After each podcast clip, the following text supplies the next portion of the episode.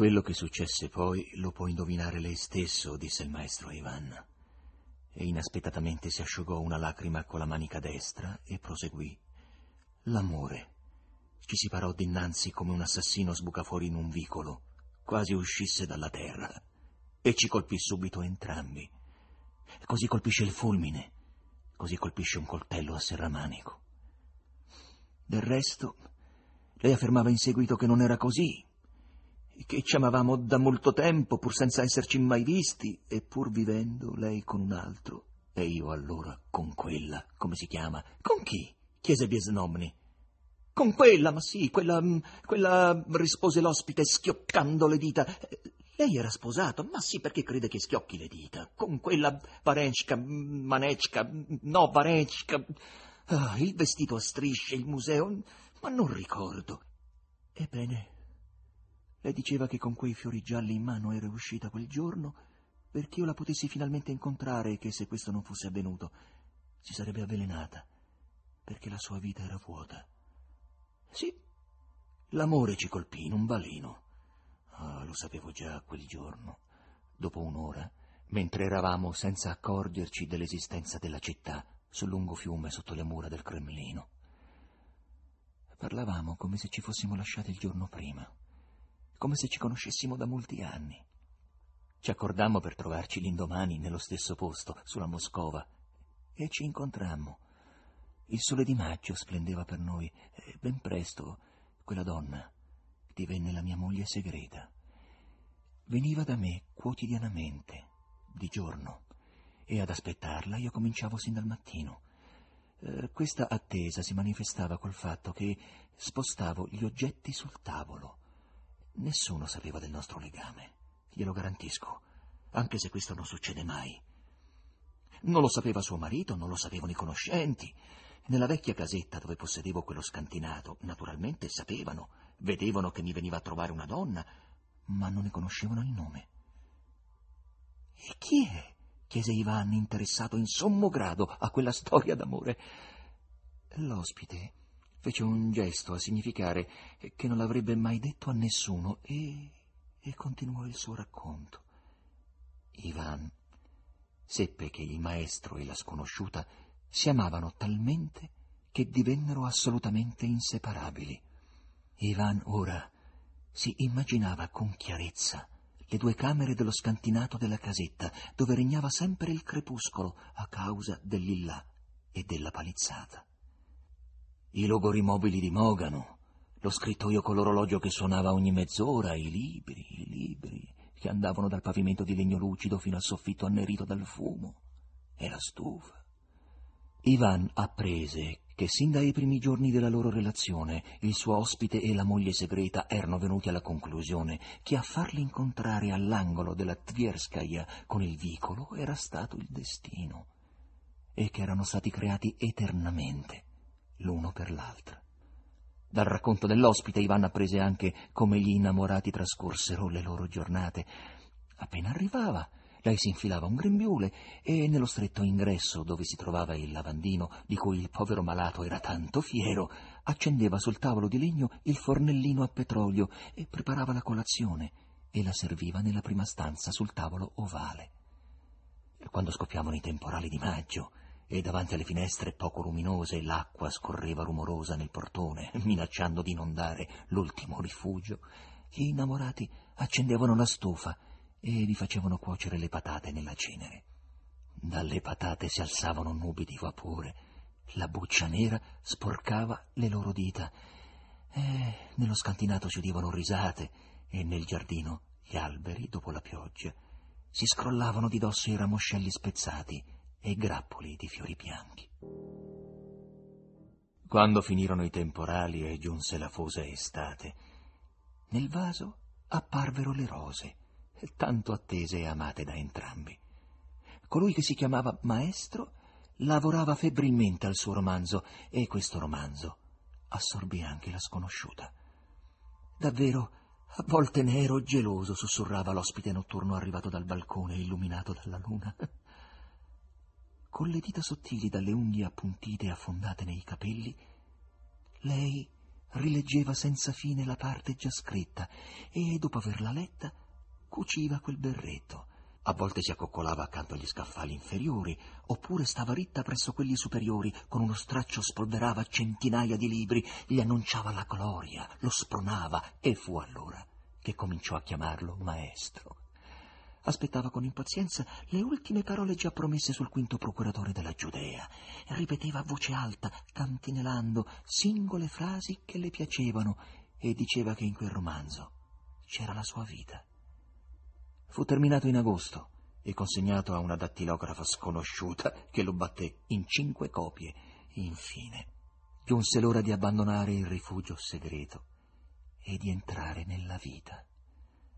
Entrai nella vita col romanzo in mano e fu allora che la mia vita finì, sussurrò il maestro chinando il capo e a lungo ondeggiò col mesto berretto nero con la lettera gialla M.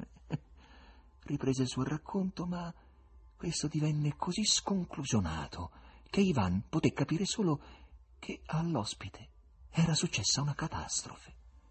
Capitavo per la prima volta nel mondo della letteratura ma ora che tutto è finito e che la mia rovina è un fatto compiuto, lo ricordo con orrore, sussurrò solennemente il maestro e alzò la mano. Sì, mi colpì profondamente. Oh, come mi colpì! Chi? sussurrò Ivan con una voce appena percettibile, temendo di interrompere l'eccitato narratore. Il direttore della rivista, le sto dicendo, il direttore, sì, sì, lo lesse, mi guardava come se avessi una guancia gonfia per un ascesso, sbirciava un angolo e ridacchiava persino con imbarazzo, spiegazzava senza una ragione il manoscritto e tossicchiava. Le domande che mi faceva mi sembrarono pazzesche, e senza dir niente, in sostanza sul romanzo, mi chiese chi fossi e da dove venissi, e se scrivessi da molto tempo e perché non avessero mai parlato di me prima. Mi fece persino una domanda, secondo me assolutamente idiota. Chi mi aveva suggerito di scrivere un romanzo su un soggetto così strano? Alla fine mi stufò e gli chiesi a bruciapelo se intendeva o no pubblicare il libro. Cominciò allora a dimenarsi, a balbettare qualcosa e dichiarò che non poteva prendersi la responsabilità di una decisione e che altri membri della redazione avrebbero dovuto leggere il mio lavoro e precisamente i critici Latunsky e Arman e il letterato Lavrovich. Mi pregò di tornare dopo due settimane. Ah, io lo feci e fui accolto da una ragazza che aveva gli occhi strabici a furia di mentire.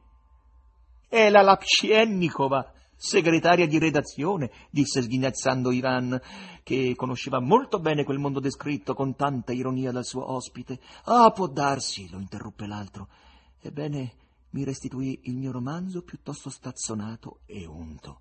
Cercando di fare in modo che i suoi occhi non incontrassero i miei, la Lapshennikova mi comunicò che la redazione aveva i programmi al completo per i due anni successivi, per cui il problema della pubblicazione del mio romanzo, come si espresse lei, veniva meno.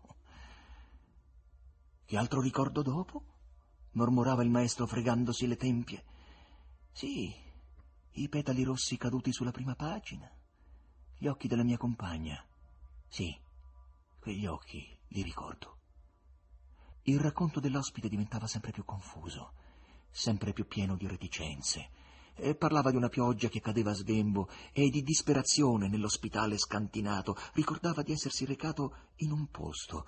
Sussurrava con voce rotta che non accusava affatto colei che lo aveva spinto alla lotta. No, no, non l'accusava. Poi, come ebbe a udire Ivan, successe qualcosa di improvviso e di strano.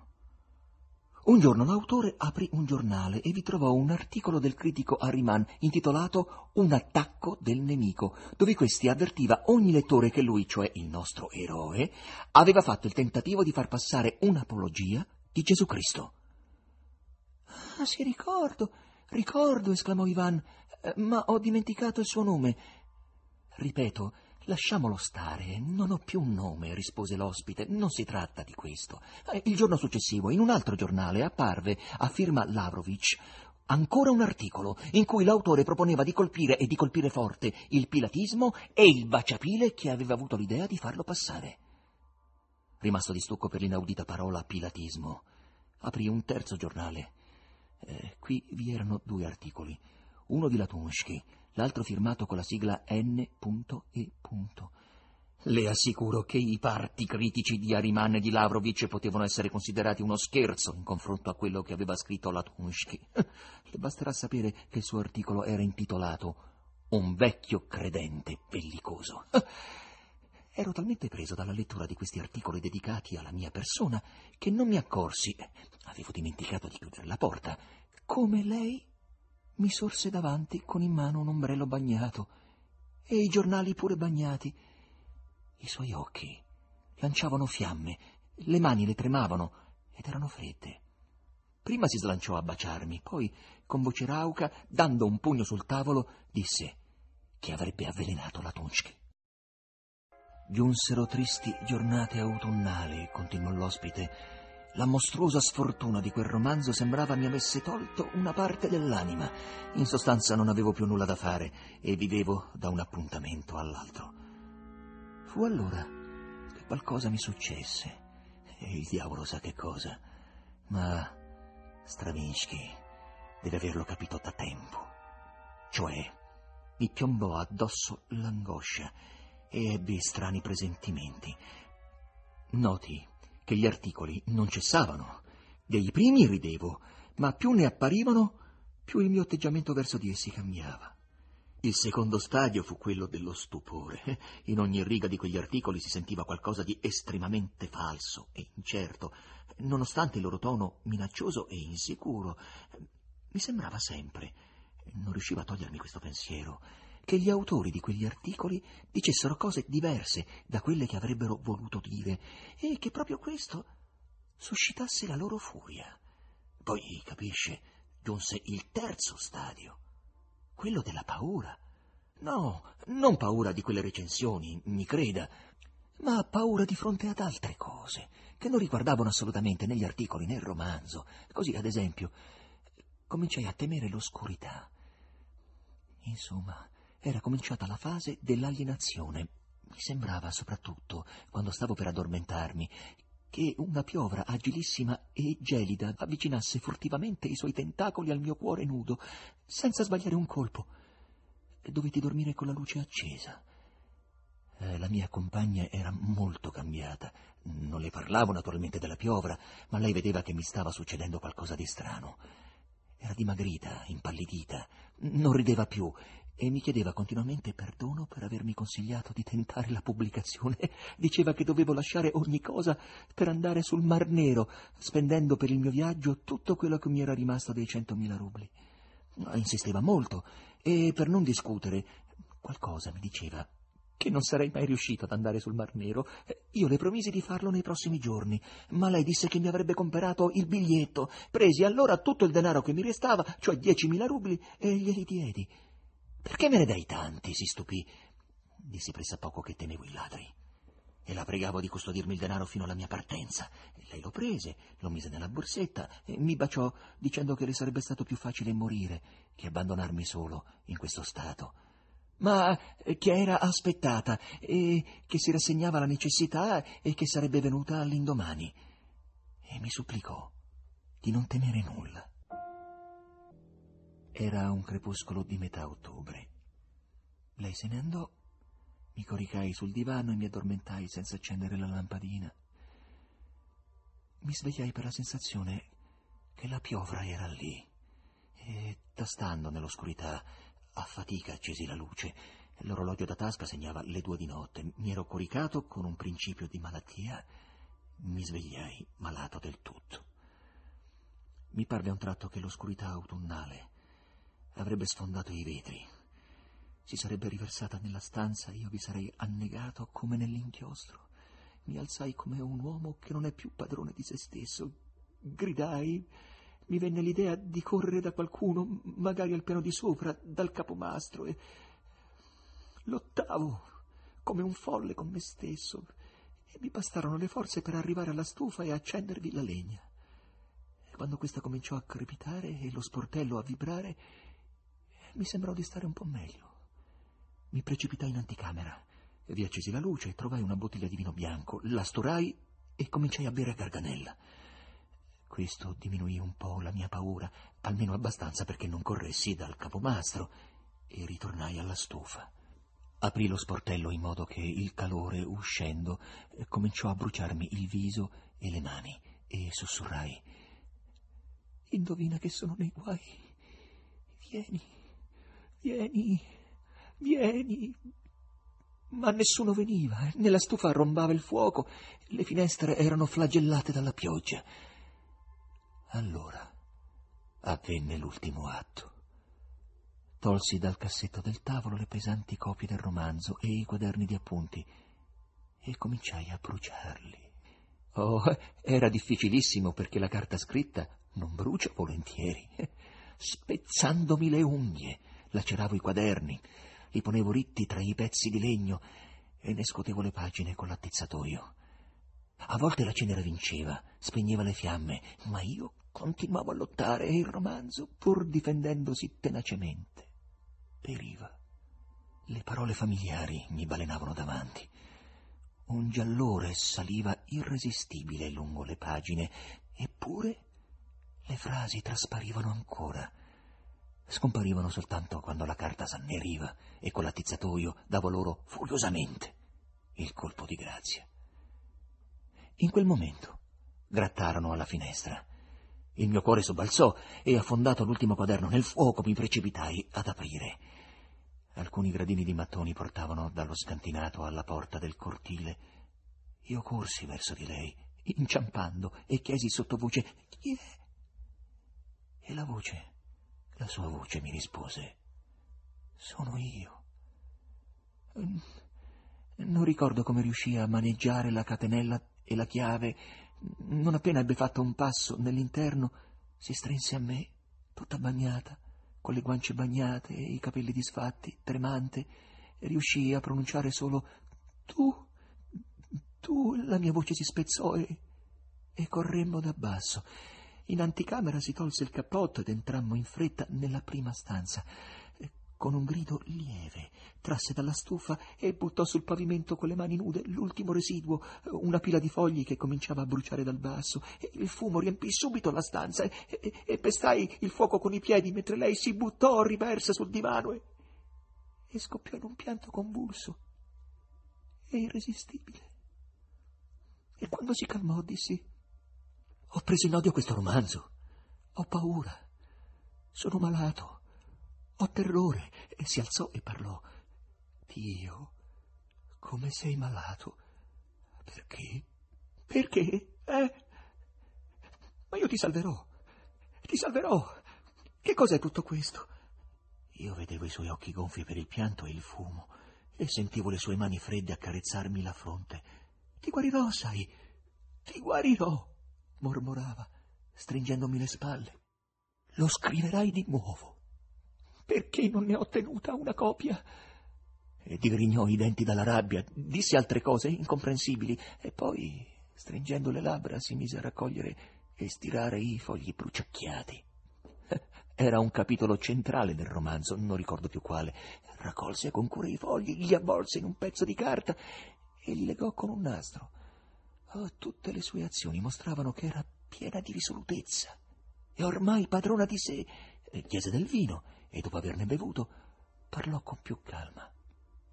Ecco come si ripagano le menzogne, diceva. No, non voglio più mentire. Rimarrei con te anche subito, ma... ma non vorrei farlo in questo modo.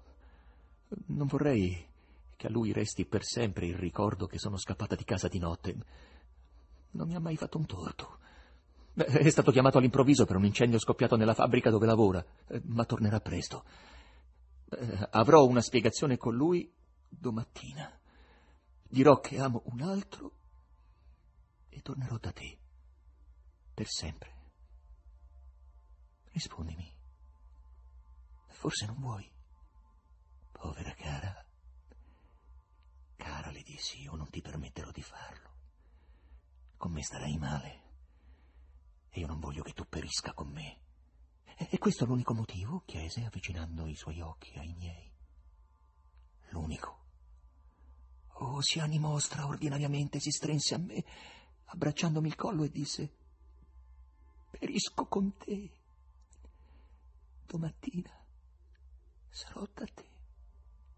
Ecco l'ultima cosa della mia vita che io ricordi è una striscia di luce della mia anticamera e in questa striscia una ciocca di capelli disfatta, il suo berretto e i suoi occhi pieni di risolutezza.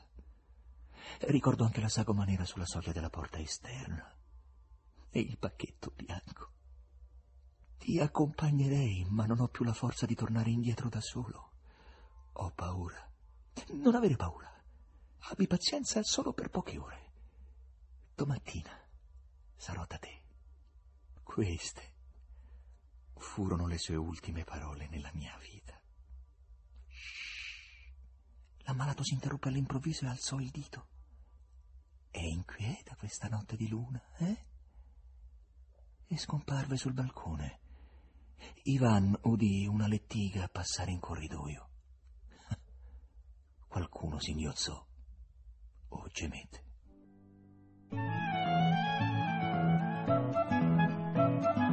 Massimo Popolizio ha letto Il maestro e Margherita di Mikhail Bulgakov. Regia di Lorenzo Pavolini. Riduzione di Giovanni Piccioni, a cura di Fabiana Carobolante, con la collaborazione di Annalisa Gaudenzi. Il terzo anello, chiocciolarai.it.